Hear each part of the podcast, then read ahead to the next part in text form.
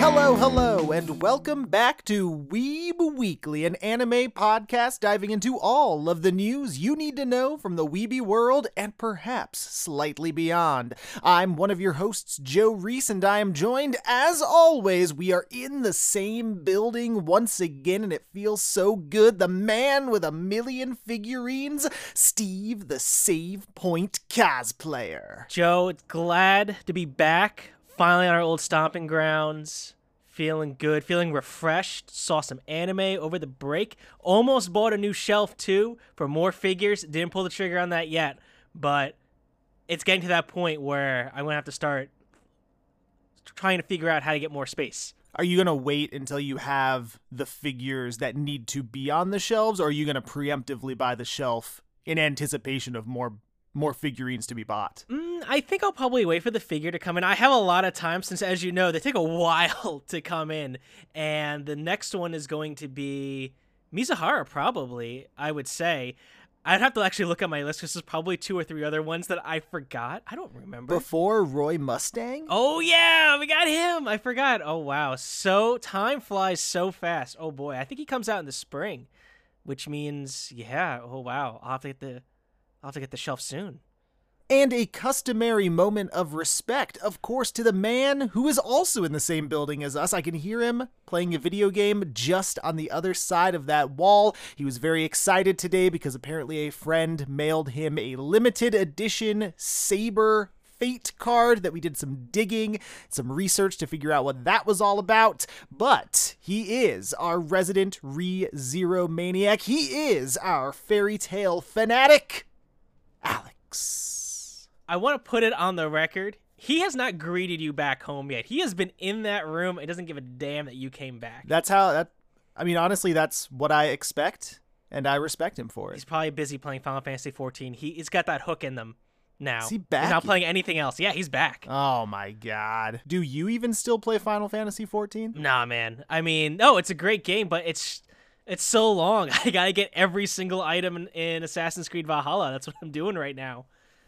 I'm trying to get 10 fish right now, 10 bullhead small fish for an offering for Odin that gives me something. I don't know, but you know, I'd put on a two hour podcast. I got like six of them so far. That doesn't sound like Yakuza to me, Steve. Some housekeeping for you. Of course, a new episode of Weeb Weekly posts every single Wednesday at 12 noon Eastern. You can find us on all of the podcast streaming apps, whether that be Apple, whether that be Spotify, whether that be Pocket Cast, whether that be whatever you got. We're on there.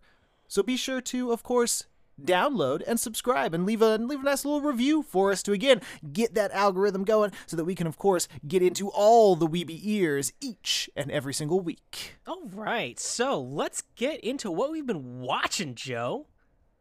We've been finishing some anime, clearing the plate, making sure we're all set up for a good 2021, finishing up some fall 2020 anime, and I got a few things to talk about. And I see you have a few things on the list too. Who do you want to go first? I want to hear about Golden Kamuy, Steve. Tell me more about this season three action. I want to say the end of Golden Kamuy. I am back on this train. It is great. Everything has come together, and I cannot wait for season four. I know originally I was kind of getting lost because they're like, oh, we're both separated. We're trying to get to this prison way up north in Japan. And I'm like, why are they even going there again? I don't understand. I'm assuming it's for the gold, for the treasure. So that's the overarching storyline.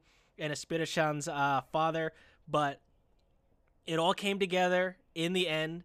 We had some real character deaths. Not going to say anything, but consequences, I want to say.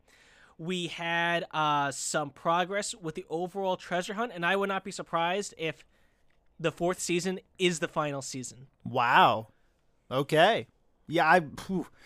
2021. I'll I will for sure be hopping back on this, especially after how hot you've been on on season three.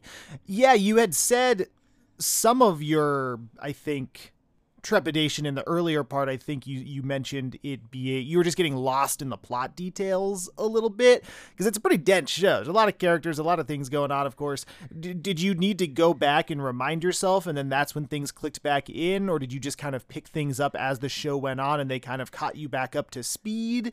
Is that when things kind of clicked back in for you? To be honest, I think you'll have a better time since you'll be able to go into season two, into season three pretty seamlessly the one thing that always hung me up about the show is the shifting alliances. We have people who were originally enemies becoming friends, friends who are becoming enemies, and with that gap between season 2 and season 3, you're like, why are these people working together again, in the end? They all want the gold. Are they all just going to like betray each other? I mean, you assume at some level everyone's going to try and be everyone for themselves once the secret is revealed of how they're going to get the golden treasure. But just how they get to that point is always um, a little convoluted. And also, you have my one of my favorite characters, uh, Hijikata, who is the old old samurai. Um, who is also trying to get the gold, but has not allied himself with anyone who wants to form his own nation um, in the north. So I'm like, okay, so this is what you're doing. This is how many pieces of the map you have. This is how many pieces of the map this person has.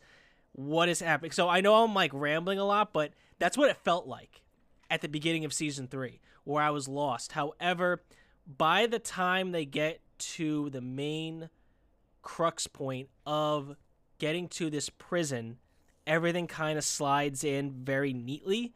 And it is just a joy to watch that ride and all of the, the action that comes with it and the character growth since we do have a lot actually some interesting flashbacks with Asirpa-san's father and also with a lot of the side characters because I know Gold Kamu does a very good job of doing background um, characters, giving them their their dues, especially Tsukishima Hajime. He's great too. He's the sniper guy.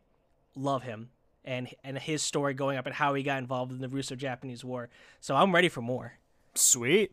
I will say a lot of the things you were saying again about how having the benefit of being able to move very quickly between the seasons instead of having long gaps in between and how that might streamline the show and make it even better and elevate it you know what that reminds me of steve what does it remind you of don't don't say it Tokyo Ghoul. Oh, okay. I thought you were gonna go into Fate. We have a lot to talk about that later, but go into Tokyo Ghoul. Well, just that again, like I, as someone who watched Tokyo Ghoul as it happened contemporarily, there was a massive gap between season two and three, and there's a giant plot skip between seasons two and three as well. And I just remember watching season three when it was happening and being like, I don't really remember who any of these people are. What is going on? I need to like do some quick Wikipedia searching and figure out these characters.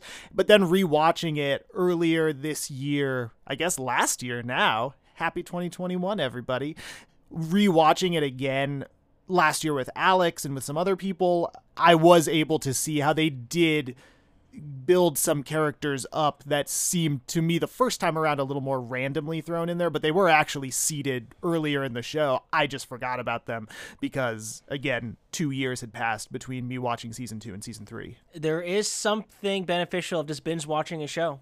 I'll say that. Absolutely we'll get into that a little bit with with some of my shows. But but what what's your other show that you're excited about? Because my two shows kind of tie in very nicely together. The final show I finished watching was Journey of Elaina. Um, I well, I talked about it last time about how I really didn't know what its tone was.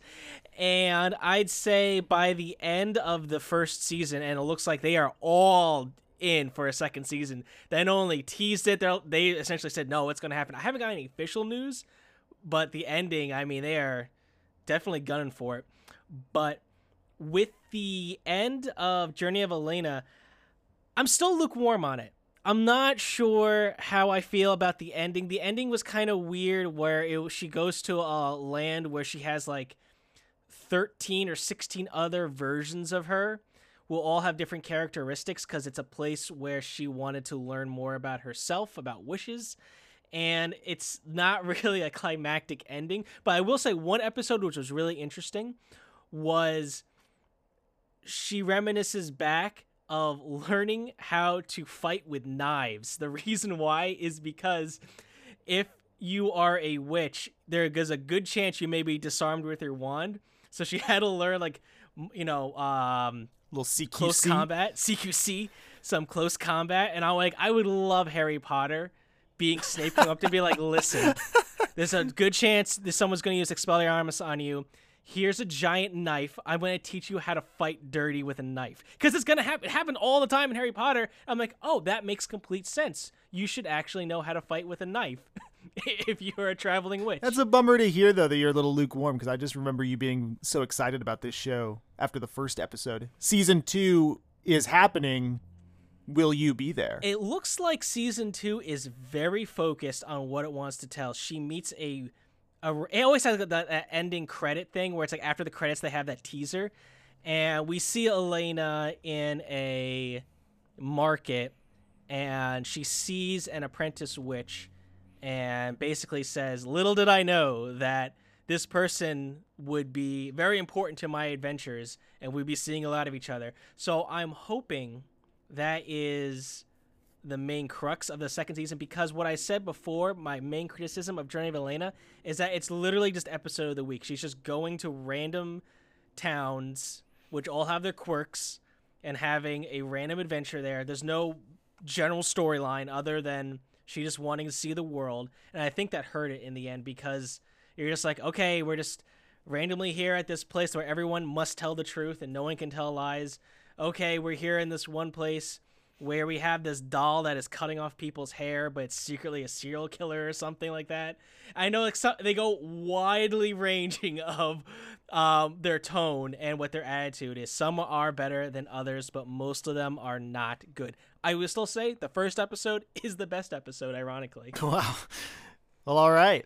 Steve, I had a week that was the tale of two sports anime. You were getting sweaty? Ooh, was I working hard because I finished Iwa Kakeru. It's time for our hour and a half long spoiler cast of Iwa Kakeru. And then I also finished Haikyuu. I finished the fourth season of Haikyuu as well. And let me tell you, oh boy, is there just a stark difference in the level of, in the level of quality between these two shows. Because wow, L- let me take a guess. Let me take a guess.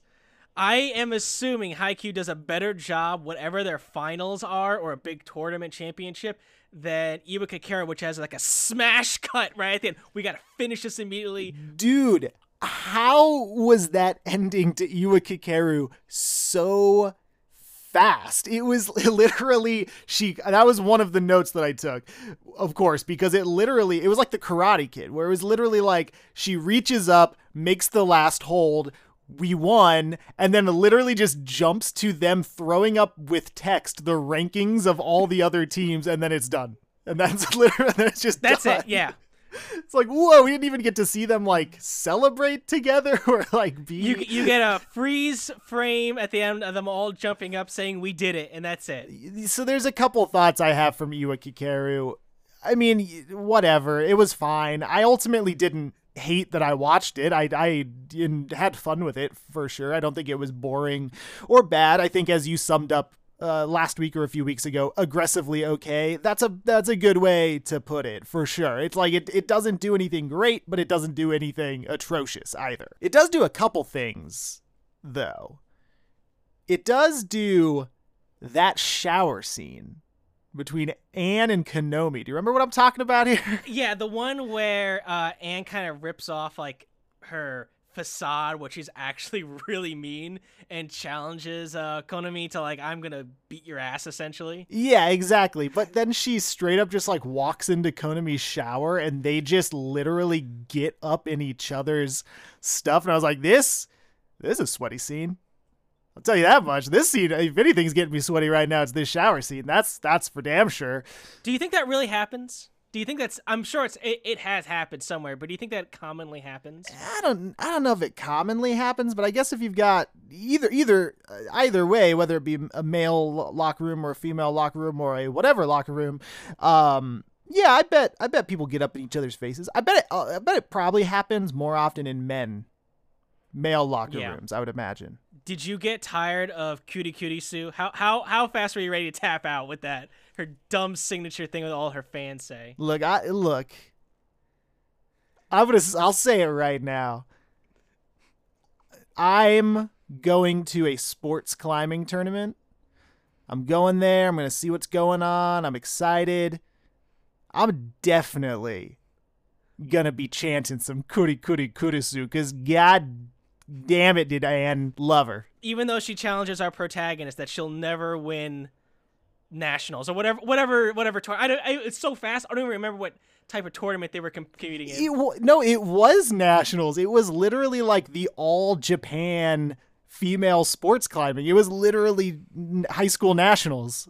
We got there in 12 episodes.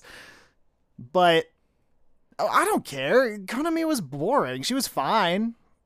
Anne's Nah, Man's it was boring. I mean. I liked um their captain the best. like no no. No, no, it's fine. I like their captain the best. What you know, she broke her finger, and they had that heartfelt conversation with Nono about like you can't compete. You're gonna kill yourself over it. You're gonna, you're gonna lose your chance to become a professional. That definitely like added some depth to characters, but it was all it also felt weird, especially since as you've previously stated and I would definitely agree with, there will probably not be a second season of this show, even though did some digging, not getting a did some. It's not getting digging. a second. They're not getting a second. This season. season encapsulated all of the first 4 volumes of the manga, which ended and there is a sequel manga happening currently. There's manga to everything. There's always there's always more manga. No, th- I feel like this show is dead. We will never hear about it again. So it was weird in that regard that we didn't really ever get to see them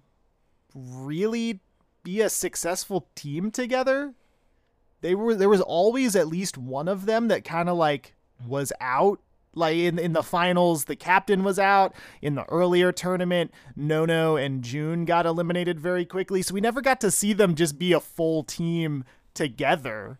So that was kind of odd to me. Yeah, no, you're 100% right.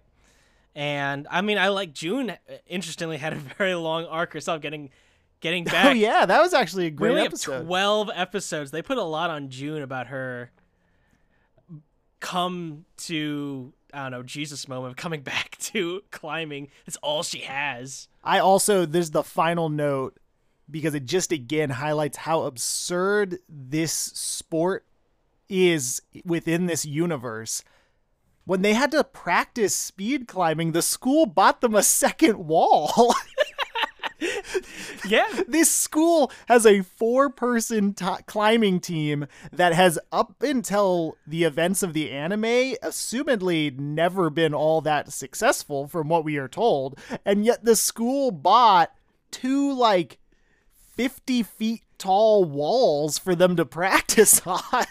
and I'm assuming had to pay for Konomi to go to that cl- that weekend speed climbing school too. to oh, and to go to the six months worth of I thought it was just three days. that camp was, but they also there was like that time jump when June was having her episode with the cat girl when when this show's kind of crazy now that we think about it. When Konomi is like going to every single tournament that she can possibly go to, and I'm pretty sure they say like six months have passed. yeah, I, I don't I don't know where they get this money from. They be- definitely have a sugar daddy or something do- paying for all of this, or maybe I bet second season we get the real story of Goto. You remember that guy, the grizzled hair guy? He's the one who's bankrolling this whole operation. what a silver fox just rolls into every climbing tournament and just all eyes on him.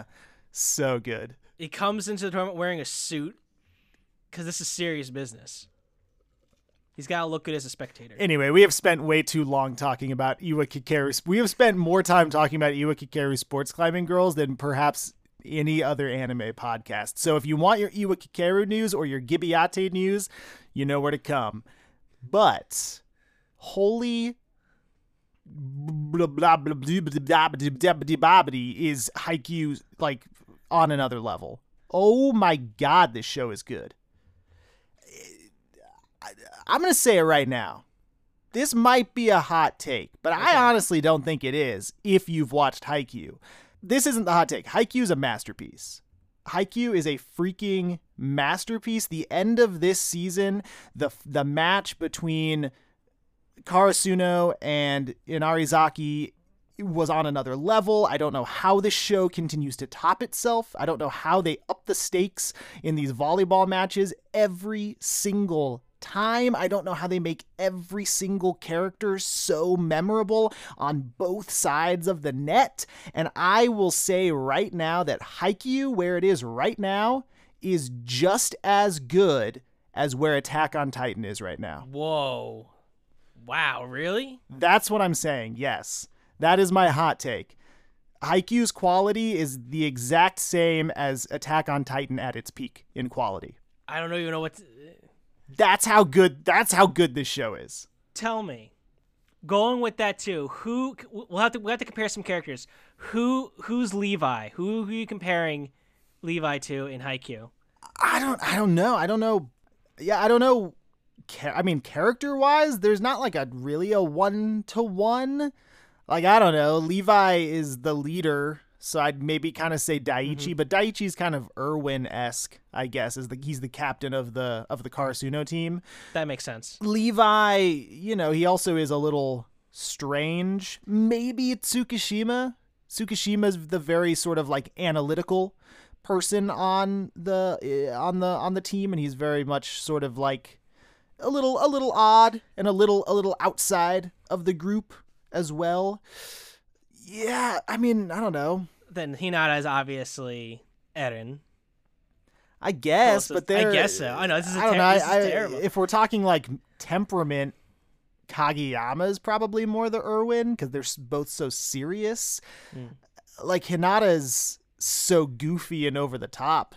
I don't know. He's so full no, of. No one is goofy That's no the thing. one. He's so full of joy and just loves the the joy of playing volleyball so much. I can't really think of any other character on Attack on Titan that's full of joy that I just maybe Hanji is Hinata the Hanji of Haikyuu. I don't know. Tell me, tell me when the World War II insert comes into Haikyuu. That's what I'm gonna jump on it. What but speaking to the actual quality of of yeah, of let's Haikyuu, go. Let's go back to Haikyuu. Yeah, the yeah. actual quality of Haikyuu, it's just that like they just do.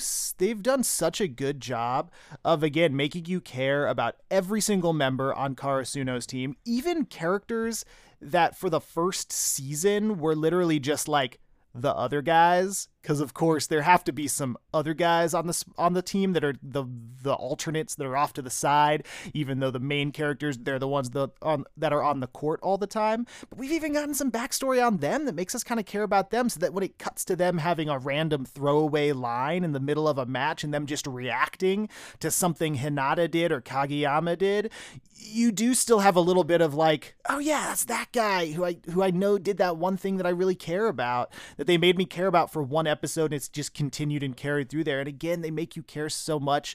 They do such a good job of fleshing out the other side of the net as well. Like especially with Inarizaki this season, I would say the twins from Inarizaki are probably now my favorite characters in all of Haikyuu. Just the way they built them up and the more we learned about them and just what just my personal connection to their story was just like I'm just like these guys are my my favorites. They did this this other guy, he's the captain of that team. His name's Shinsuke and he wasn't important until literally like he didn't have a line. He didn't even show up until like five ep- five or six episodes before the end of the season, and he really only has like two episodes, three episodes where he has real lines and real importance to scenes and the action that's happening. But they did it in such a way that by the end of his first episode, I was like, this guy's I get this guy. I know where this guy's coming from. I know exactly who he is. And then I don't know how they leave you breathless at the end of every single volleyball match. I don't know how every single time there's like a final volley for the final point of the match, you know this is a slight spoiler for Haikyuu. Do you care? Do you not want me to spoil Haikyuu? I don't think I, I want to watch this show, but I don't think I'm going to remember see what happens in season 4. Sure. I mean, th- if you don't want to know anything, skip ahead a little bit. I'm just saying this as like you know some things have to happen in a sports anime, much like you know some things have to happen in a shonen. Karasuno wins, of course, because they have to, because it's a sports anime. And so I don't know how they make you still at the end of every single match that Karasuno wins, because they have to win to go on to the next tournament for there to be a show, for there to be a plot. But there's still that part of you that's like, they're not going to pull this off. They're not going to freaking get this. But then they do, and it's just so freaking epic every single time. I love this show, man. Well, that's the benefit of having four seasons. You can give every single character their time to shine, and that is typically a detriment of shows that are rushed, rushed in 12 episodes, which we see, see so commonly and so often throughout all of the uh, anime seasons. But yeah, I definitely have to get on this show. But tell me, th- think back of the worst Haikyuu episode across all the seasons. Is it better than Iwa Kakeru? The worst episode. Yeah, yeah, oh yeah, uh, without a doubt, for sure. I would, I don't know. I would, oh, I would say the worst episode of Haikyuu is the first episode because it only literally gets better from there. I don't know, because I, I, I certainly can't think of any filler episode, and even if it's an episode that maybe doesn't give you the high stakes volleyball action, even if it is a slower episode, it's still these characters, and these characters are all so well written and so well told and so well defined that any moment with any of these characters feels worth it and feels like a meaningful moment for those characters. Should I immediately abandon all hope of me even catching up with Doctor Stone and just go to Haikyuu? Yes. wow, that's fast. Okay. Absolutely. I and that's not me saying that's not me shitting on Doctor Stone. I know Doctor Stone has its fans. I'm curious about Doctor Stone. I've said I might pick it up this year. I can't imagine it's it's on the level of Haikyuu because not because no, not many things are. You know, I like to think of myself that I don't watch a lot of sports anime, but then I look back and I've seen a ton of sports anime, so I don't see why I have avoided this one. Yeah, I know. Maybe it's because I, you know, it's probably one of those things which I think this happens a lot with everyone else out there. People say this anime is amazing. You clearly see it, and you're like, "Well, I'm being pure pressure to watch it." And I think that happens with almost all popular shows. That you get that some some level of I want to be different and not and not, not watch it and not give it time. But I've seen as I look back, I've seen a lot of sports anime, a lot of bad sports. If you can anime. watch twelve episodes of Iwa Kakeru, you can give Haikyuu eighty whatever episodes. I mean, I watched uh, Amanchu, which is basically a sports anime of girls doing scuba diving. That was great. Love that. Was it? Was But it? that's all it is. Was it? Yeah. Was it great? There, there was a there was a lot of um, training apparently to get certifications. It was pretty sweet. I, I I liked it. Great music, great background music.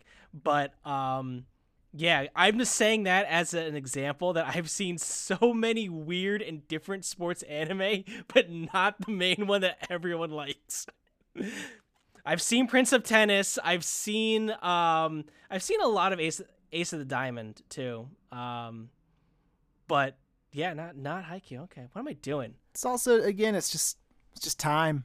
It's just time. It's a lot to commit to now. It's it's gotten so so far down. And yeah, it only seems like next season, I would imagine maybe next season's the last season or just judging off of where they are in the manga cuz I was looking up where this season ended what chapter, maybe one more long season, one more 25 episode season, and then the last season is like just a 12 episode shorter season because it seems like the final arc is a little shorter than than what we've got left. So, but it, it seems like we're almost done. The next matchup is one that's been. Ooh, Oh, has it been? It's been teased for a long time, and we're we're about to get it whenever season five happens. I will say, do not go the route of free and make everyone go off to college, but they all go to separate colleges, and you try to worm them back together somehow because it doesn't work. I unfortunately know a little bit of. I don't know the many of the specifics about the final arc, but I know kind of the context of the final arc. Apparently, it is much like we've heard a lot with Attack on Titan, where people have been like the final arc, manga readers are like the final arc is gonna blow you away. I've heard that the final arc of Haikyuu absolutely nails it and brings total full circle and full full conclusion to the story in a really satisfying way. So I, I, ooh, I can't wait to man, gosh, I just read the manga. Should I just read the freaking Haikyuu manga? I don't know. No, because I'm gonna if I'm gonna watch it, you gotta wait for me. Not if you're not caught up. Wow. Okay. not come on. Come on. I also final note on Haikyuu. One last thing I want to say because I'm it's 2021, Steve. It's a new year. We're manifesting, and I'm gonna manifest a dream right now, Steven. I because I think they do the English dub for Haikyuu only for the home DVD releases. I don't think it's aired. I think it's only for the home releases. That's a fairly common-ish trend for some anime. So I am I don't think they've done any of season 4 yet. Sentai Filmworks, if you're out there, if you're listening, I know you are. I want to voice someone on Inarizaki, whether that be the Miya twins, one of them, whether it be Shinsuke, I don't care. I want to be on Inarizaki. We don't need the memories. That's their school logo. Slogan. You're gonna be busy. I mean, what I'm thinking of all the other like dubs you have to be part of. I mean, you got to be part of. Uh, did they ever do interspecies review? Is that dub? be stunky. Funimation Funimation did do the first episode. and then of course that all that all went away. You could finish the dream. We'd have to do that in that would have to be an independent endeavor. We'd have to get we'd have to contact the distributor in Japan and say, "Hey, we have no scruples. We have no morals. We'll do the whole dub on our own dime. That's how it would have to be. so yeah, there we go. That's my dream for 2021. We will talk more about dreams for 2021 in just a bit. But I think first, do we have some news, Steve? We got some news. It's time for the Weeb Week that was. We're going back, look look and see what news stories decided to come up on our filter and that we want to talk it out with you. The first one up we have is Lisa's Demon Slayer. Kimetsu no Yaiba film theme wins Song of the Year in Japan. No real surprise here. And to continue, Lisa's Homura song, the theme song for Demon Slayer Kimetsu no Yaiba, the movie Mugen Train film, won Song of the Year at the 62nd Japan Record Awards on Wednesday. This is the first time in four years that a female solo artist has won it since Kana Nishino won it in 2016. This film has everything in the making for being a world record and trendsetter.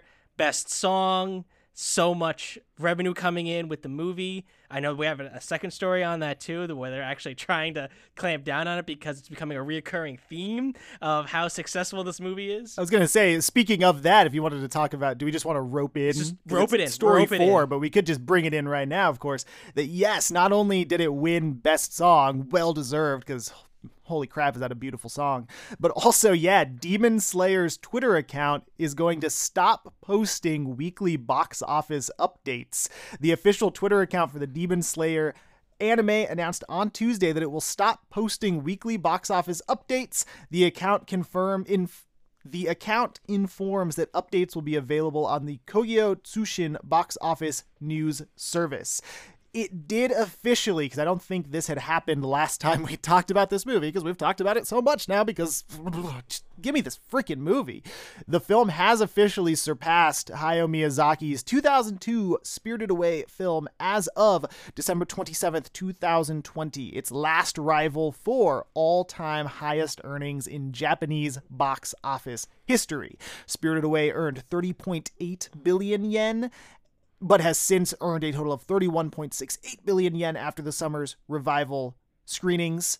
However, Mugen Train has jumped well past that. It is also the fastest to reach the milestone since Spirited Away took 253 days to reach it, and Mugen Train has only been out for about two to three months.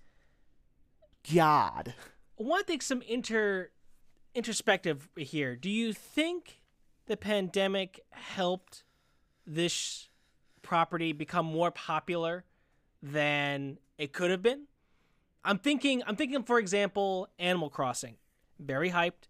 Everyone really wanted this game. However, I think it crossed that threshold because it came out almost the exact perfect time of in March of um, when lockdown started happening that it became like this worldwide phenomenon. So I'm wondering if th- this was just the right anime at the right time that was broad enough to appeal to a lot of people. It was also new, so you didn't have a lot of backstory coming in. You could just jump right in, and you already had some big names such as Lisa attached to it. I wonder if it was just the right anime property at the right time. I think that could very well play into it. Perhaps this was sort of the first film especially in Japan, perhaps that people had been looking forward to, and it came out around the time that theaters were probably opening up. Although I believe theaters were open quite a bit before Demon Slayer, but this may have been kind of the first one that people were willing to really like go out and, and really sit in a theater again with people and, and watch a movie. So it could be that. I just also think it's it's been such a snowballing effect of Demon Slayer's popularity. It started out as very much started out like you said great names behind it not only lisa but also coming from ufotable who definitely has real cachet after all the fate that they've that they've done over the few over the years and then just from there the the beautiful just the next level animation even i would say even from fate i think this is even more on another level than that the demon slayer anime we have to remember trended on normie Twitter when it was happening, even well before the movie came out last year. So even people who had no idea who have who don't watch anime or know anything about Demon Slayer, even they were seeing it on their feeds and being like, "What the hell is this show?" So I think it's just, I think it's just the right, maybe the right anime for this time, and maybe just the right anime for a lot of times it feels like it's maybe been a while since we've had just a good old, really well told, really solid, kind of old school monster fighting anime. I can't really think of the last big monster fighting shonen anime in the last few years that's really been popular and caught on. There have been other big shonen, of course, something like my Hero Academia, but it's been a while since we've had a since we've had a Bleach or since we've had a Yu Yu Hakusho or something like that. So, I mean, it's a well told story, and perhaps people are just like, yeah, it's time for time for something something like that to come back. It's a good point. I wonder why My Hero Academia hasn't gotten the same amount. But I I wonder how the box offices compare. I know there's been a lot of the movies. Do you think maybe it's just saturated? Maybe, I, it's very possible. I mean, my hero, not to like slouch on that at all. It certainly, certainly makes makes its money as well. Um, I don't know. Yeah, that's an interesting thought. We might have to like do a little topic of the show at some point and like do some research and really look into it. Because you're right, My Hero is certainly really, really, really, really popular, but it's not trending on on Twitter. I, I, I don't hear the, the main person, the the front person of Panic at the Disco talking about uh, My Hero Academia. He, he did. I'll keep bringing it up. I'm like, okay, wow. I, I don't know why, but cool. Yeah, you're right. You're right. Like it, it's. I don't know why. We're gonna have to put a, put put it. Uh, I'll maybe put a pin on that unless you have some some last thoughts. I'm gonna maybe st- do some do some research and come back on on just why Demon Slayer has really and it's also done. Maybe that has something to do with it too. Maybe again, it comes from those manga readers of being like, it's a really well told story. It doesn't overstay its welcome. It finishes strong, and it's just like, boom, there's your story. Whereas, you know, my hero, it is so much like, ah, we're still in this, it's still happening. We know it's going to be happening for for a few years to come. Yeah, I think it's just no easy way of jumping on the My Hero Academia train when there's so, like when a new movie comes out, you just can't jump. A new person just can't jump into it. You'd be like, I don't know what the stakes are. Yeah, this has the benefit of only having one season behind it, and so certainly maybe even during quarantine, perhaps a lot of people watched the show that that hadn't perhaps last year, and they but they heard some things about it and were like, oh, 24 episodes, I can do that now. I have all the time in the world, and they just watched it, and it's just again even more just up and up in terms of viewership. Let's do some more research on it. I want to dig deeper into this. I know. All right, there we go. There, we're gonna do a little investigative reporting. We're going to Japan, Steve. I, I We're going to Ufotable. I mean, we have to actually see the movie too, since it's never coming to here. It seems like. I want to see this movie so badly. Like it just. Oh my god! I yeah, I just uh, I cannot wait to see this movie. After, I just hope it hasn't been hyped up too much. But apparently, it's a masterpiece from from everyone. When you have Makoto Shinkai tweeting about your movie and saying it's one of the best things he's ever seen, I, I, I don't know what else to say. Do you think Miyazaki's seen it, or do you think he just doesn't care? Which I would not um, go hold it against him because the man's in retirement. I'm just thinking back to that past article. I wonder. I, I wonder how much Hayao Miyazaki keeps up with with contemporary anime, or if he just was like, you know what, I'm doing my thing. I've got my project. I want to tell the story I want to tell. He maybe he doesn't really watch much anime. I don't know. He just wants to pick up trash, man. Let him be. Don't harass him. Everyone out there listening, let him be.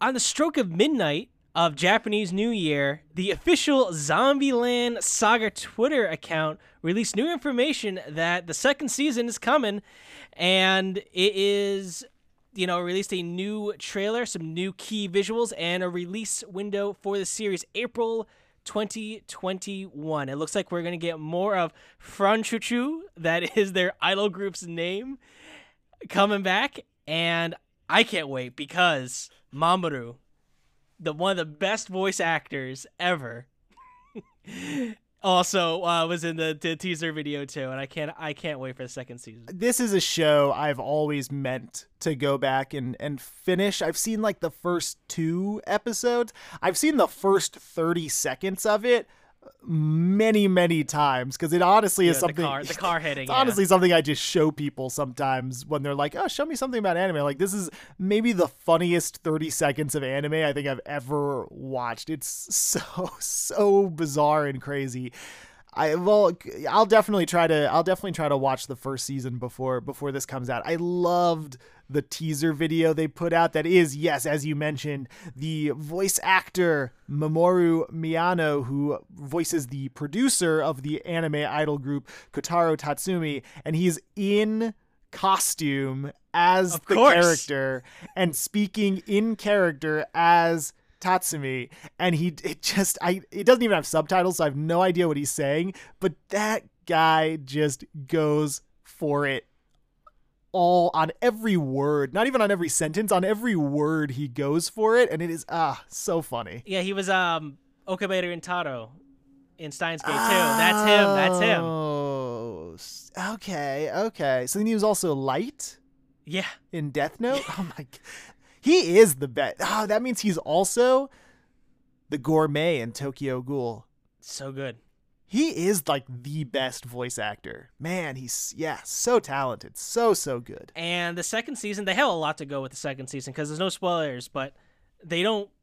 They hint at how this is all even possible. Zombies, essentially, how the how all the girls came back. I mean, I'm not gonna leave it there, but they hint at it like, oh yeah, we should actually address like the entire crux of I was able to bring back all these dead idols to form a group and. People maybe start recognizing them, like, wait, isn't that person that that died a long time ago? Looks very familiar. I will I will definitely be be checking checking this out, and then we watch the little Zombieland Saga Revenge together. Breaking news also. Breaking news right now. No, just because I'm just doing research. Oh oh Mamoru, he also does our favorite Benny Benimaru from Fire Force season 2. What a great guy. What? What a great guy. dude. Oh man, such different characters too. Wow. Yeah, he's he's so talented, so so good. Also was Atsumu Miya in Man, you should Haikyuu. see this. I'm looking at this list now. It is just a star-studded cast. I, don't- I, I it, yeah. I, oh, it does uh, Ryuji from Persona 5. Wow. Yeah. Okay. I've never Yeah. listened to the Japanese cast of, of Persona 5, so I can't can't speak to that. Yeah.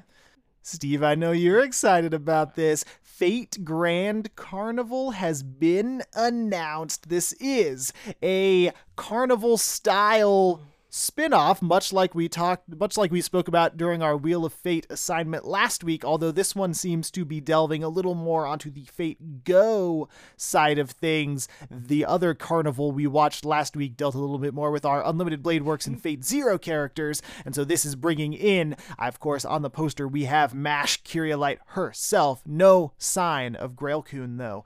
Two seasons both around 30 minutes each by studio lesh the first season debuts on June 2nd. The second season released August 25th.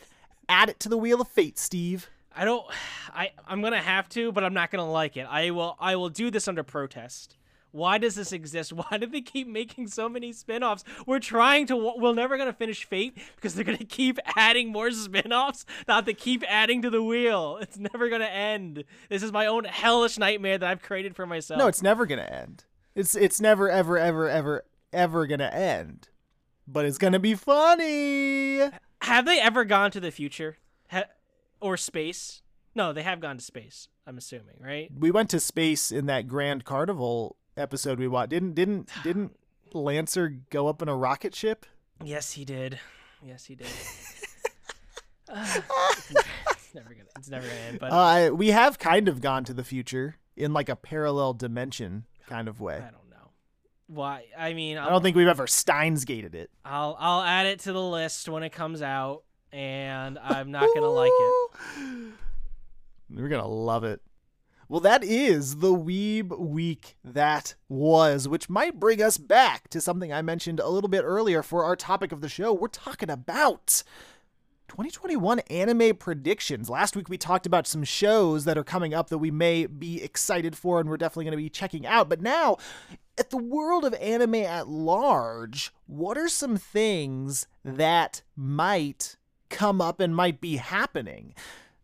Steve, what do you think? What's going to happen in 2021 in, in the world of anime? So I put down three predictions here, and I propose that we go back and forth, explaining what our predictions are. And Let's make this a little spicier. Do you want to put any stakes on this? Do you want to put any stakes? Ooh, mmm.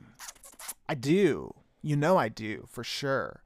Okay. What are the stakes? You have something in mind? Um, I'm thinking because we both haven't seen either Naruto or One Piece for each other, and we always hate each other for that. Do you think loser will have to watch like the first 50 episodes or something? I'm thinking of that. I could go for 50. 50. I, I was worried you were just going to say, like, you got to watch it. And I was no. about to be like, I don't know if I can watch all of Naruto, but I could, I think 50. Or that could, that could work. 50 or like two arcs, what, whatever is like. 50 ish would be good mm-hmm. because the first saga of One Piece, the East Blue saga, I believe is the first 53 episodes. And, and there's some filler in there you can skip. Yeah, and I think in Naruto, I think the end of the Chunin exam is after episode 50. So I'm, I'm gonna I'm gonna put that as the stakes. Now, we're gonna have to also think about this too. Before I read into anything, should we do half points, or is it either everything or nothing? I like the idea of half points. We're gonna have to kind of finagle that out come December when yeah. we when we revisit these because I did get I tried to be specific with mine. Okay. Okay. So I'm I'm cool with half. Points. I'm not gonna pull any bullshit where it's gonna be I'm gonna make it so vague that like anything could count. I'll try. I try. I'll try my best. Okay. Okay. Okay. My first one I have here is Attack on Titan. I am predicting there are 16 episodes for this season. I don't want this to happen, but I'm predicting it the end of the fi- the episode 16 is going to leave no one happy. It's going to pull a Game of Thrones. Something is going to happen that's going to cause a kerfuffle on Twitter, the Twitter universe. No one's going to like it. It and it's going to like ruin the show. I don't want it to happen, folks. I don't want it to happen, but I feel like the stakes and the hype is so high that they're they're going to mess up at the end and there's going to be backlash on Twitter on Instagram and Facebook of how it ended. Now, of course, if you go on like Reddit, someone's to be upset about it. I mean, I'm not I'm not like saying like that because I'm like, oh, of course you're gonna I'm gonna be right. I mean, there has to be a sustained effort where there is actually news articles. There is, you know, trending on Twitter while fans are disappointed at the finale of Attack on Titan.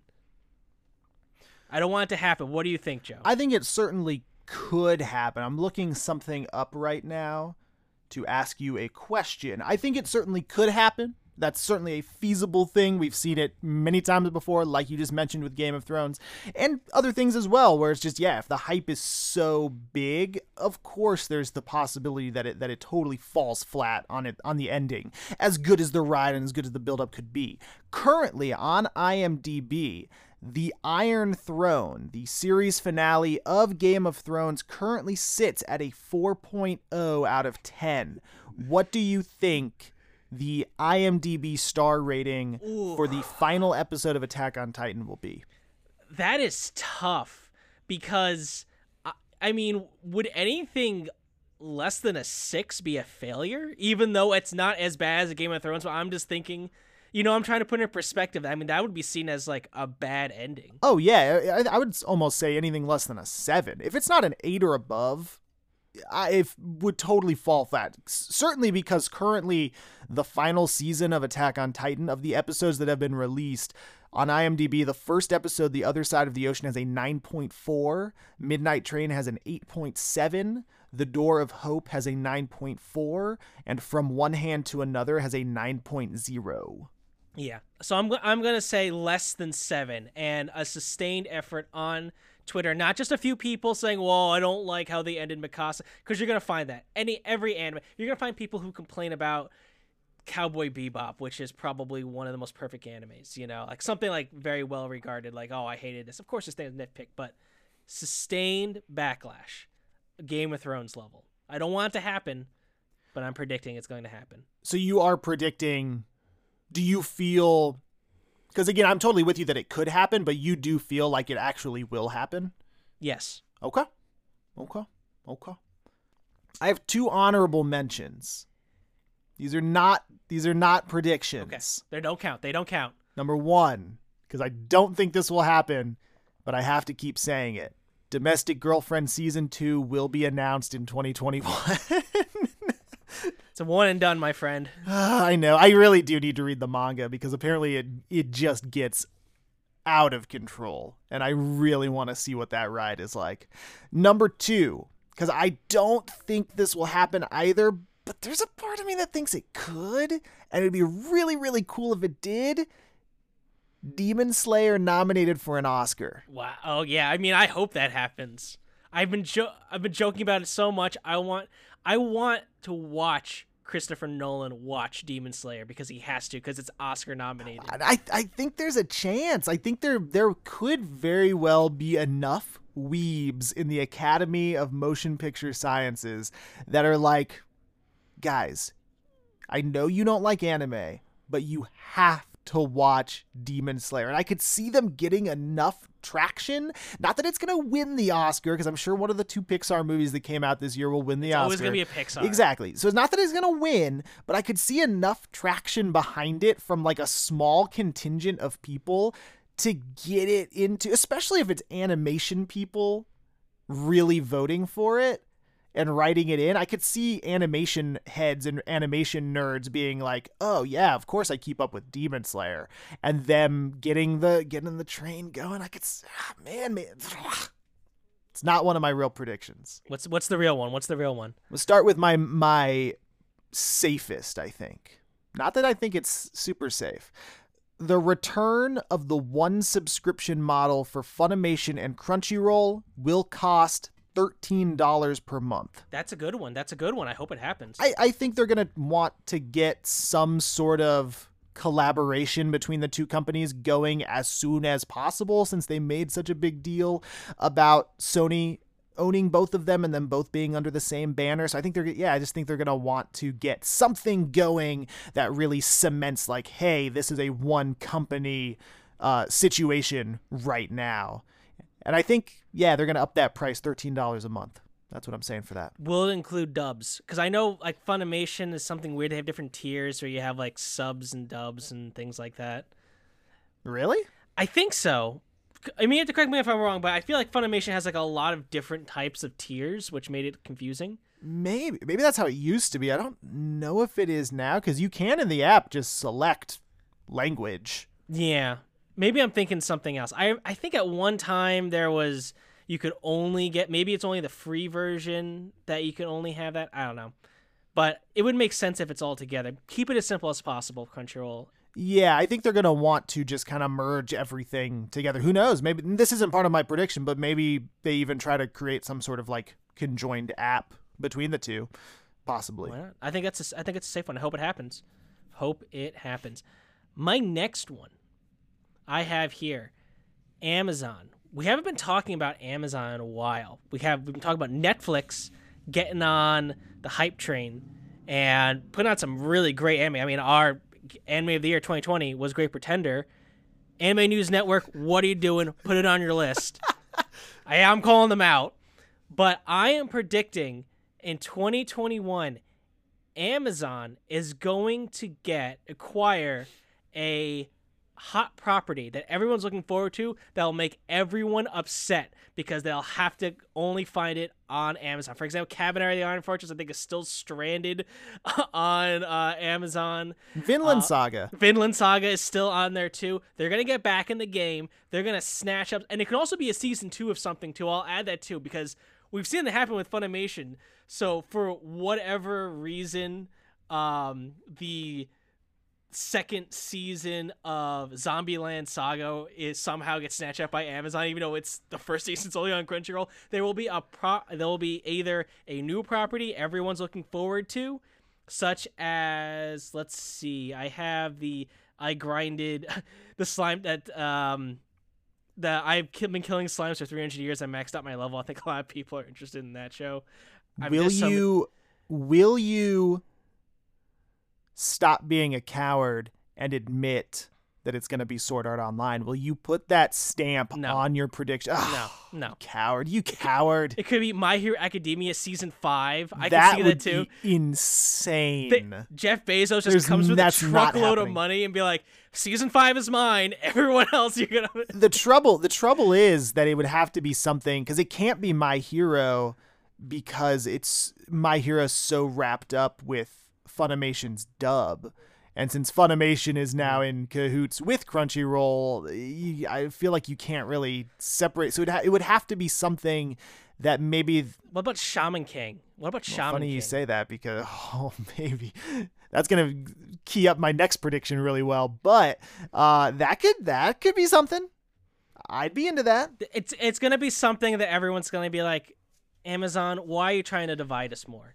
That is my next either a hot property or the like fourth or fifth season of a show that's already getting on there. It's gonna be stranded on Amazon, similar to Love Is War. I'd kind of be into it though, just because Amazon quietly has had some of the best shows of the past few years between Vinland Saga and Made in Abyss and Dor- uh, Dororo.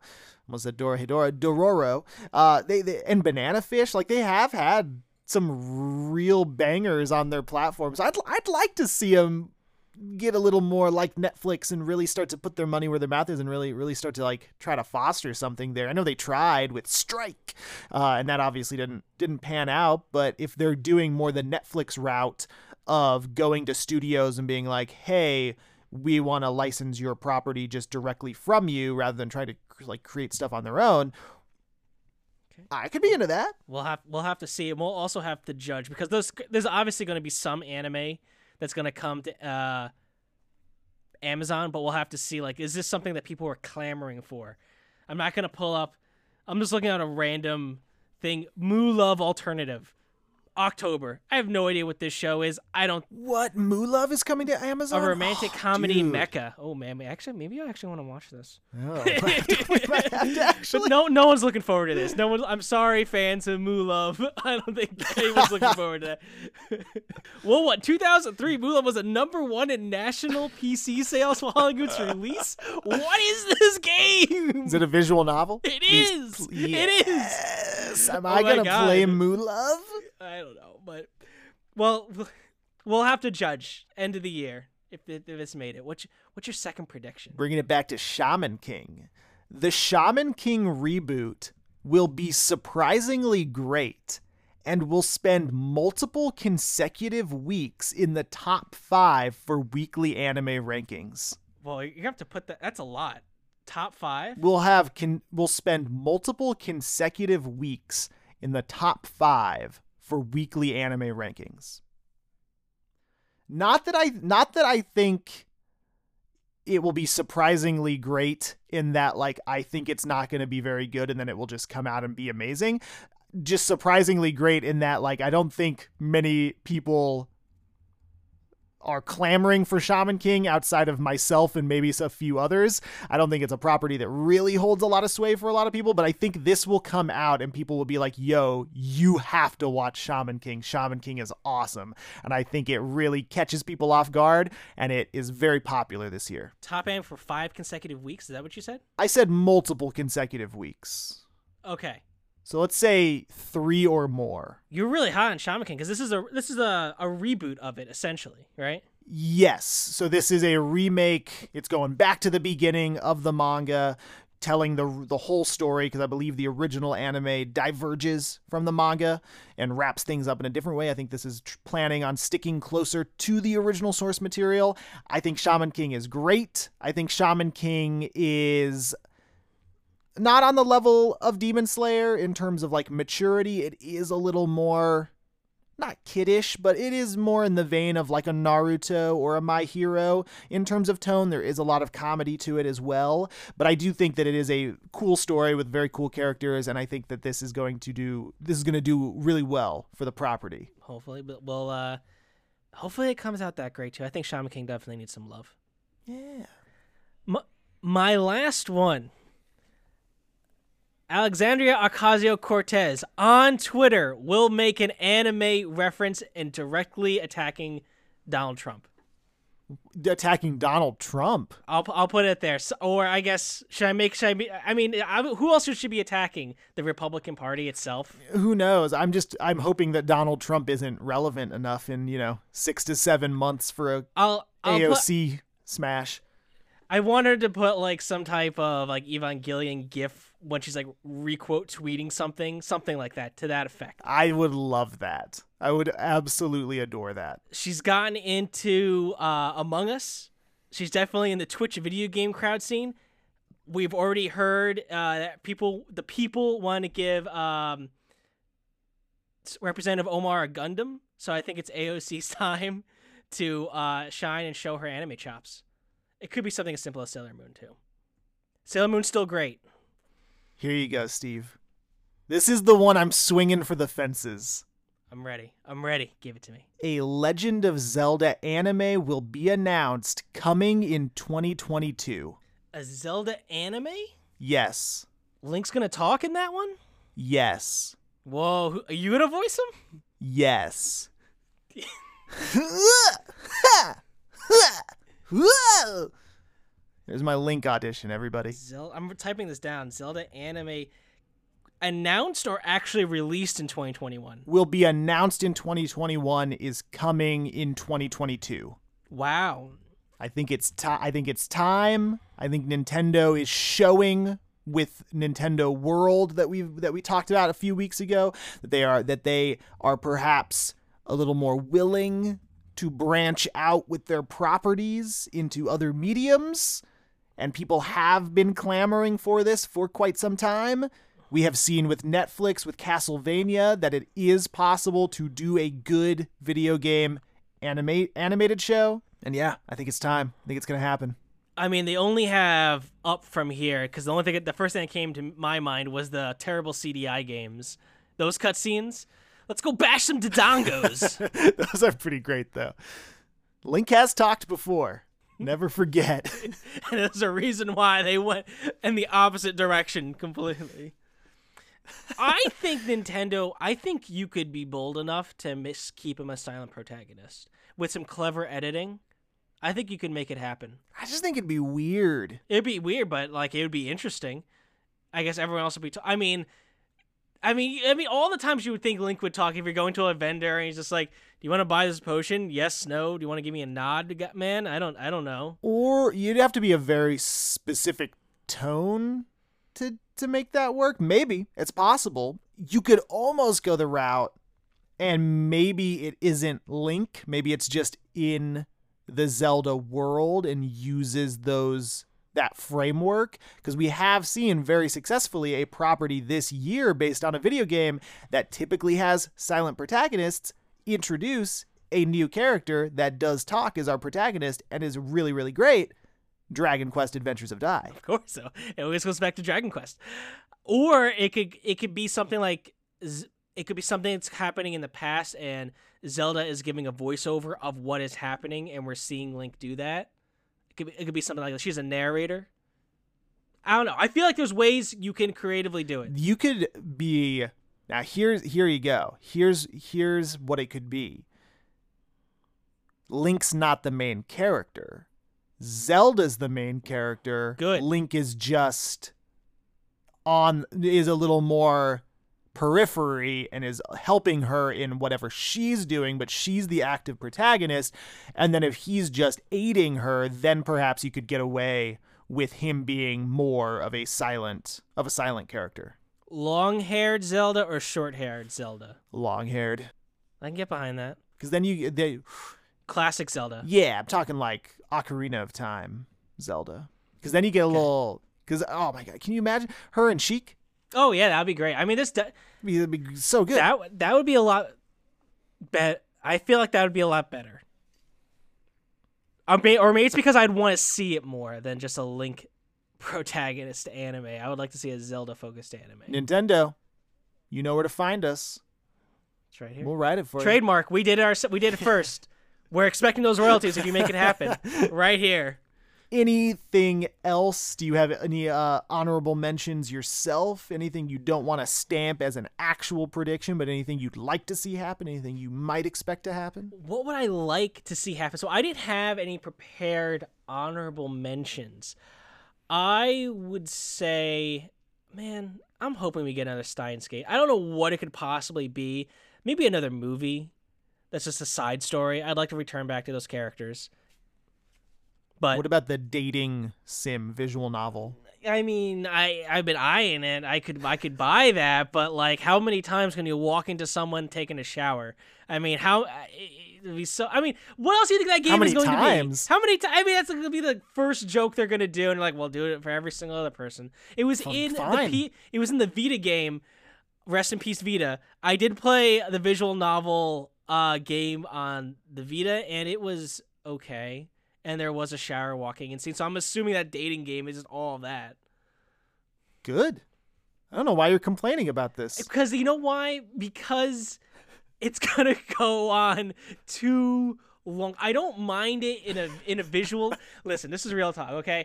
I don't mind it in a visual novel game if you're gonna be going on a date or something. But if you're making it the full crux of the game, they're gonna milk that for like 40 50 hours and you you think you want it you think you want it but you don't want it that is too long it's gonna get stale and you're never gonna finish it look i know she's sitting literally right next to you christina the figurine is right next to you look yep, at her and tell me you don't want to spend 50 hours romancing christina i mean she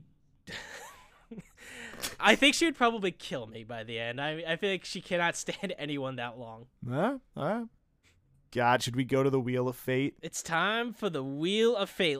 Let people know what is the Wheel of Fate. So the Wheel of Fate is, of course, our completely absurd, ridiculous way of watching the Fate multiverse property whatever they give us, we'll take it, of course, because Steve has put every single spin off of every single Fate property and all of the movies as well into a random number generator spreadsheet. We have, of course, been told that there is no good place to start in the Fate universe. Steve has now seen, this is episode 17, so he has seen 16 Fate properties at this point. I have seen all of a couple of others and have been playing Fate Go, so I'm a little more abreast, but I have been I have been visiting some some darker corners of the Fate universe over the past over the past 16 weeks as well. Oh boy. Oh boy, have we. And so, yes, every week we go to the random number generator and figure out which episode of which Fate property we watch that week. This week, we come to you with episode 15 of Fate Stay Night Unlimited Blade Works, the television show, not the terrible, terrible, terrible movie that we watched a couple of weeks ago. Episode 15 Battle of Legend. Battle of Legend. We did see this battle in the movie. We jumped in it halfway, and I feel like I got the real battle. Is that correct, Joe? Oh boy, did you? Although technically you got the same part that we saw. The previous episode does begin the fight, so you do actually get to see the beginning of the fight in the TV show. But that was not in this episode. But you did see the ending. And come on, this is a hell of a fight, right? I will say it is one of the better Fate properties I have seen in terms of the plot, the animation, and what's happening on screen. I do have a few things I would like to get your answer on. Maybe nitpicking. Of course. Of course, some context, perhaps. Yes, please, please. Uh, so we set up with Gilgamesh versus is it Berserker, which is Hercules. Yes. And at this time, they're we have uh, Shinji is the one who made a contract with Gilgamesh at this time, correct? Yes. Because Riders is dead at this time. Yes. See, I'm following it. Are you proud of me? You know, you know what's going on. Okay, you've okay, seen let's- you've seen all of Unlimited Blade Works. This, this is the whole point where I'm piecing everything together. And then um, Hercules Berserker is controlled by uh, Ilya at this time. our girl Ilya. Our girl Ilya, who I've seen more Fate properties combined than anyone else, so I, I know very well of her. And she looks very sad in this one compared to the other times I've been seeing her. Boy howdy. Yeah, and we I I forget why Shiro and Rin are even going to the castle. I am assuming it is better explained in the episodes and the movie because the movie was so fast. Like we're at the castle now. Like why'd you even go there in the first place? But They did kind of explain it in the movie. Uh, they it, it is yes much more fleshed out in the previous episodes of the TV show. Uh, they're going to make a pact with Ilya. got they want to te- they want to team up with her to Makes sense. finish up the Grail War Makes and sense. take down Castor. I think they're still they, are they, yeah, I think they're still fighting Castor at this part. One thing, Ilya, the beginning, we see her with her maids, and she's like, "It's time for me to go summon or get a servant." She sees Berserker, and she's like, "I don't want this person. Find someone else. I don't want to make a pact." And she's like vehemently refusing it. Next scene, she's starting the ritual to make the pact. I'm like, didn't you just say you don't want to make a pact with this person? And she's like, well, and then she goes on and starts making it. And nitpick, but I just found it was just so weird. I was like, wait, wait, didn't you just like five seconds ago vehemently deny this person? They're like, all right, I'm making the pack now. I'm like, oh, okay, whatever. I mean, also interesting. She says, I always want to get a different servant. Can you get different servants easily? I feel like there's not many.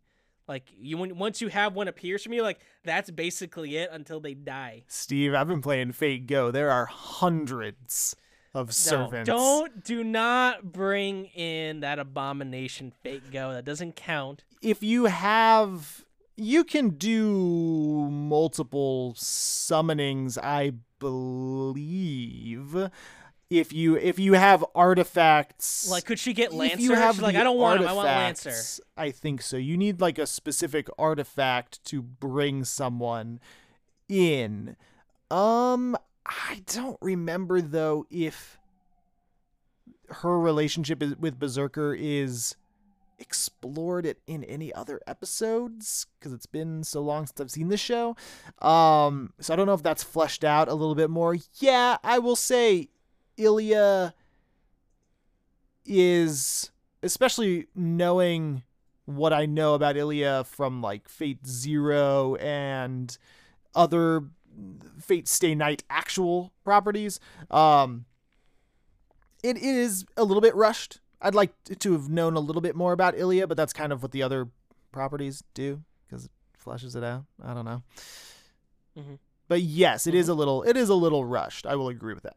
I did like the flashback of her getting to know Berserker really quick. I don't know why she teleported out in the snow randomly, but whatever. I will allow creative license with that.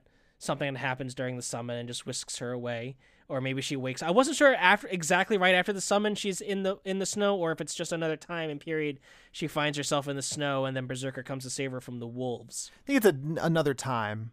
I think it's a. I think Okay. It's, yeah. One thing I did like was this entire battle.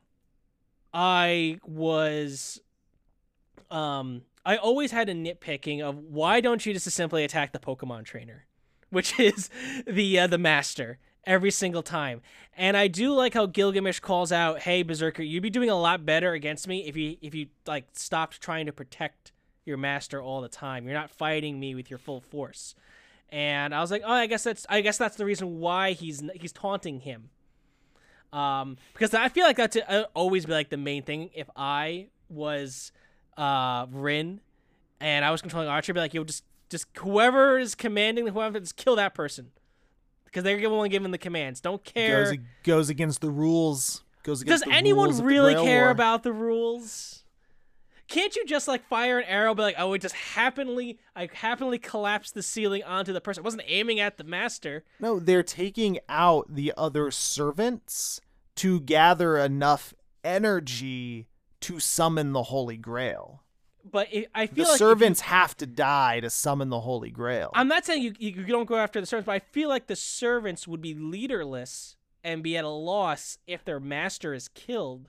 So you kill the master and then you go after the servant.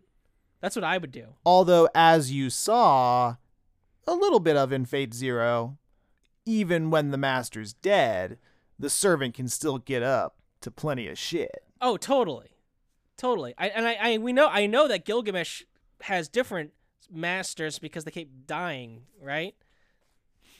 Kind of, yeah. yeah, yeah. Oh yeah, or rather, I wouldn't say Shinji's ever really no, yeah, master. right. No, I, I'm I'm I'm getting I'm getting it backwards. Sh- Shinji he he loses uh what Medusa or whatever yes. Rider, and then he forms the thing with, with Gilgamesh. Okay, but I, I don't know. I feel like that's what I would be doing. But I o- I overall did like it.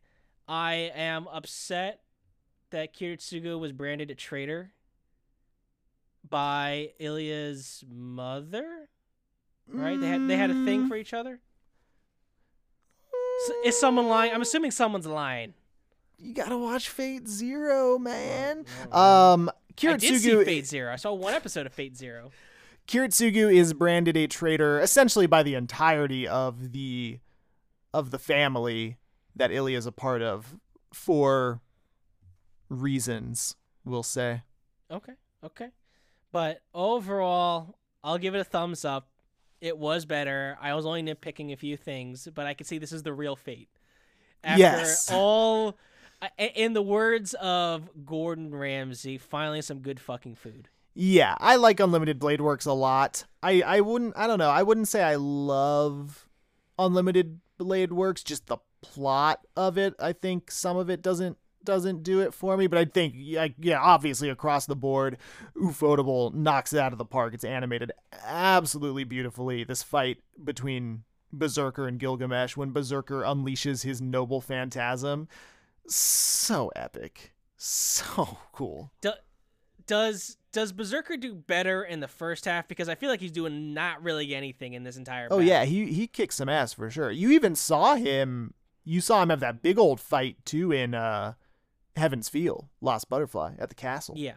Yeah. Yes. Okay. Yeah, yeah, it's true. I just feel like this one he was just getting pummeled the whole time, which I know is part of the story, which he he's protecting Ilya. But I'm like, come on, man, throw a punch, do something, go on the. It's Gilgamesh is just too good. That's what I'm saying. It's Gilgamesh, man. Gilgamesh. You can bring your best, but Gilgamesh is gonna do what Gilgamesh do, man, and he he holds he holds nothing back. He he certainly talks a lot about himself. He's definitely full of himself. I'll say that. Oh yeah, yeah, yeah, yeah. Where are we going next, Steve? Well, it's only downhill from here. It probably is. Okay, so to recap, I have every single Fate property movie spin-off on a very cumbersome spreadsheet, and I do a random number generator to tell us what episode or property we're going to be watching. So, Wheel of Fate, turn, turn, turn. Let us know the episode we shall endure. Oh, actually, this is the first time I have to re-roll because we got it came up in Heaven's Part Two. You already saw watch that. it again. Can't Let's watch it again. Can't, can't watch it again. No, it doesn't work like that. All right, we're going back to Prisma Ilya. Ah, yes, yes, yes. We're going back to yes, now. Now, to be fair, I know. I know we talk about this a lot. To give everyone context, listeners, we have Prisma Ilya, we have t- season two, season two part two, and season three. So there's a lot of like numbers that can fall under. So that's why we're going back to season two. And then how many episodes are here? We have Okay, that many. So I'm just putting what episode we are seeing. Episode 11. Have we seen episode 11? What's the name of it? Oh, it's the OVA. It's the ending one. Oh, Magical Girl in Hot Springs Inn. Oh boy, we're watching baby. the OVA Christmas Comes Again. Oh, this is like a Christmas special. No, I'm just saying like this this is this is just a Hot Springs episode. That's oh, all it oh, is. Oh God. Oh, okay. Wait. So episode eleven is this right after the one we watched? No, Didn't the we last watched like episodes nine and ten of season two. we saw 6 and 7. that was the the baking episode. yes, and then the, that was the baking episode, and then the on the other side of lies and the facade. That okay. was yeah. Okay. So we're just getting a random episode after the entire series has finished, where we just have our main girls, Ilya and company, go on a hot springs inn where Rin, Luvia are carrying out a secret mission. They ain't carrying out a secret mission. During the trip, Kuro discovers that the hot springs cause a greater drain on her mana than usual, so Ilya and Miyu make up for it by having other fun activities with her. That is the synopsis. Dude, is this the episode where we get the? Are they gonna kiss again? I don't know. And getting wow. that. that I mean, listeners, if you're not even you're familiar, during the cooking episode we were watching, we know that Kuro relies needs energy or mana, and I think she gets it from. Does it say like where she needs? Essentially, just a smash cut to a, a really out of place. Really detailed, like making out scene, really quick, and it, it it's in and out so much that you and me, Joe, were like, "Whoa, whoa, what the hell was that?" It's like half a frame of animation. Yeah. But it's so well animated for that half a frame. yeah. Yeah. I don't know. Well, it's a hot springs episode, everybody. It's it's a hot spring. What else? What else? It came out a year after the series finished, which I know always has. Is it in bet? Is it in between season two and season two point five? Yes, that is correct. Okay. Maybe we'll watch it right after this podcast. I know we're excited for this one. Fucking trash weebs that we are. Ooh, hot springs episode. Yeah. I mean, there's o- there, there always has to be one. It is mandatory. Oh yeah. Where's the Hot Springs episodes in in Fate um Unlimited Blade Works the series? Is there one? In Unlimited Blade Works. Um, Yeah, the good anime. Not really. Wait, wait, are you sure there's an OVA here called Sunny Day? I haven't seen it. Um, they may go to a beach or something. I don't know. This is way too long for me to read, but it's always the OVAs. Anime does this all the time. Well, I was going to ask. We were teased and we were told and promised that Iwa Kakeru was going to have a spa hot springs episode. In the in the ending credits, they always teased it. Where was that? I They don't. just they, I demand that OVA. Give us Oh, man. something to. yeah. I There's just, maybe they Ugh. even talk about their victory. What if it's actual plot? Because there's no plot in this at all. Well, I cannot wait for that.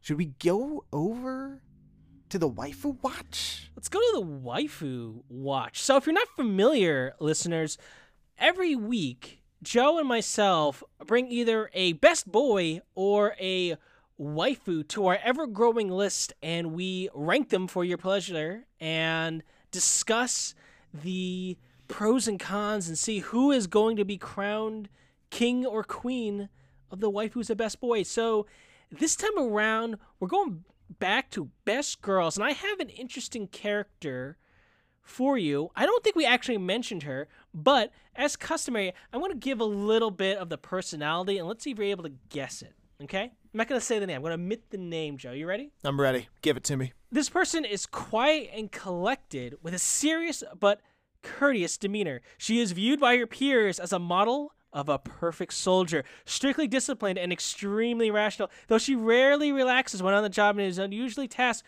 with keeping her colleagues on track. Though from the outside, she may seem strict and even a little mean, she is not as cold as distant as she may appear. Those close to her know that there is more to her than no nonsense attitude because her professional or is a kind who understands difficulty of carrying a heavy burden.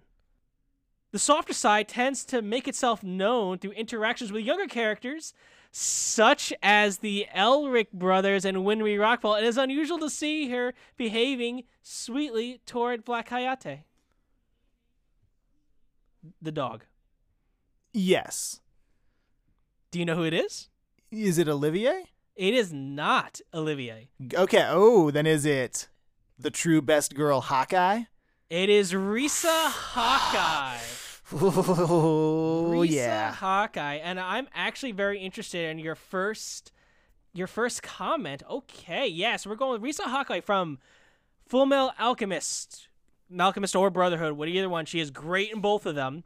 She is uh, Lieutenant Hawkeye is essentially the I would say the one who keeps Roy Mustang's squad together. As I mentioned before, she is a professional soldier. She has a sweet side, but is definitely serious when need be. She is very trusted and bears a heavy guilt, but learns through her battles with uh, Ishval that you know not to rely on every to, to take accept and responsibilities for her actions herself rather than placing the blame or burden on others. She decides she must sacrifice her own happiness and comfort and continue trying to dirty her hands and blood as a soldier in order to bring peace to the people. So, Riza Hawkeye, great character, as always. Where are we gonna put her? Hmm. That that is that is the question. For listeners, let's run down exactly who we have so that they can see our machinations happening. Okay. So right now on our best girl l- list, we have Asuna Yuki from Sword Art Online as number one, Rin Tosaka from Fate Stay Night as number two, Kallen from Code Geass at number three, Mikasa number four, Vivi from One Piece at number five, Kagome from Inuyasha at number six, Sakura Haruno from Naruto at number seven, Zero Two from Darling in the Franxx at number eight, Misa from Death Note at number nine, and at number one thousand, Kathleen from Gibiate. So, um, interesting. See, I'm a little pleasantly surprised, taken aback by your um interest in Riza. Immediately, uh, forming uh, a great comment toward her. So, I, at first, I was thinking her at the the bottom half, but may, maybe not. May, am, I, am I underestimating her? I might I might put her high. I mm. love Hawkeye, and I definitely sh- think she's best girl of Full Metal Alchemist. Lo- lot of great characters. That's why I thought you brought Olivier first, because you you're partial to to Olivier. I, lo- I, love, correct? I love Olivia. Yeah, because she gets things done. So does Hawkeye. Yeah, it's true. It's true. They both. They they both. I mean, yeah. There's all great girls. I mean, even their teacher. I I, don't, I forgot her name. I think it's Izumi. Mm. I think it's Izumi. Maybe It sounds Yeah. familiar. she's great. She's I mean, great. Win- Winry's great. Winry's great too. Yeah, I but I but I do love Hawkeye and I love like you said, she she originally initially appears as this very stern sort of character, but we definitely peel back the layers. We see the more vulnerable sides of her. We see that she's definitely kind of like put on this sort of stone faced facade because she is dealing with so much survivor's guilt over so much from from her actions over the years. Love like you said how she really is the one that keeps mustang and his squad together always keeps them on track but still you know gets a little goofy with them from time to time. She definitely has a, a still a very good genial relationship with mustang and with everybody in the squad as well. I love her relationship with Mustang. I think that is easily my favorite pairing and my favorite ship of Full Metal Alchemist. I love their relationship. I think they complement each other so well. You can tell these two people, these are two people who have just been working together for so long that they just get each other and they do care about each other on that more intimate level as well. And just give me the romance between Riza and Hot and Mustang. Come on, I don't need anything else. Just let me be them be together. Be- definitely better in Brotherhood 2. They have a better ending than the original anime she meets him. I'm not. There's no spoil. She meets him at his bed. I'm keeping it very vague, and they have a really nice moment at the end, and I'm like, yeah, they're. This is great. Thank you for bringing them together. So at first blush, I I would go quite high. You said initially. You said initially you were thinking bottom half. Where were you thinking? Slash, where are you thinking? You know, man, this is this is difficult because maybe because I was just thinking as comparing her as a I don't want to say I guess side character who's supporting a main character, even though it's weird. Would you call Roy Mustang a main character, even though it's really about Edward and Al? Yeah, okay. yeah, I would. Okay, I see. I first my my first inclination drifted toward better or worse than Sakura, and I said better. But that's a, I immediately went to number seven but now you're thinking like, whoa, actually, she may even be higher. Like, should I be should I be looking at Mikasa level now? I my opening bid, and this could shift. I'm not I'm not 100% firm on this, but my gut is saying I I would almost go above Mikasa under Kallen. Okay. Cuz I think we do get to see her interior life she has a lot of the same qualities as Mikasa, a lot of the same capabilities as Mikasa. Not perhaps as strong of a soldier as Mikasa because like that's kind of impossible, but we do get to see her strengths in that regard and we get to see her interior life as well. Yeah, I feel like she is a better character than Mikasa. I'm trying to think was I ever frustrated with Hawkeye? No. Was I ever frustrated with Mikasa? Yes. Even though she's doing a lot of stuff her end. And I yeah, put toe to toe, I would say that Mikasa would win in that fight. But yeah, I think overall she'd be yeah a better character. Oh, you know when you put it that way, I never looked at it in that light, but that's why I have you, Joe. Think about these. Got to think about these characters in different mm-hmm. ways. Okay. All right. So I mean, I was lowballing, but I I am happy to put Hawkeye at the new number four. Wow. Okay. Yeah. Didn't know if I would okay. sway you there, but okay. Okay. Yeah. All right. Number four is Riza Hawkeye from. I was gonna say Fire Emblem because it sounds like a Fire Emblem name, but it's not that. From Full Metal Alchemist. Alchemist, and I'm gonna put Brotherhood because I like Brotherhood better. Even though I will say the original Full Metal Alchemist, I think the beginning is better, but Brotherhood overall is a better show. Still good show. Still good still show. good show. Both, They're both still good. Both still good shows. The ending of Brotherhood's a lot better. Yeah, oh definitely. 100%. 100%. Boy, I like I like I like that. We are building out this list. So next week we're going to drift to the land of best boys. You'll have to bring someone hot. Eh, I'll probably just bring Monkey D. Luffy finally. you really want him at the bottom of the list? I mean, that's oh, bold of you, no man. Bold way. of you to, bring no him. way, dude. You think he's gonna be better than Sasuke? Hundred percent. What? We'll see. This is my prediction. Monkey D. Luffy could probably slot in right now at above Spike Spiegel, below Yusuke Urameshi. Wow. Above Spike Spiegel, the man after my own heart. All right. That gum gun fruit must be. Yeah, I know. That's what, I'm, that's what I'm saying. Spike Spiegel ain't no rubber man, though.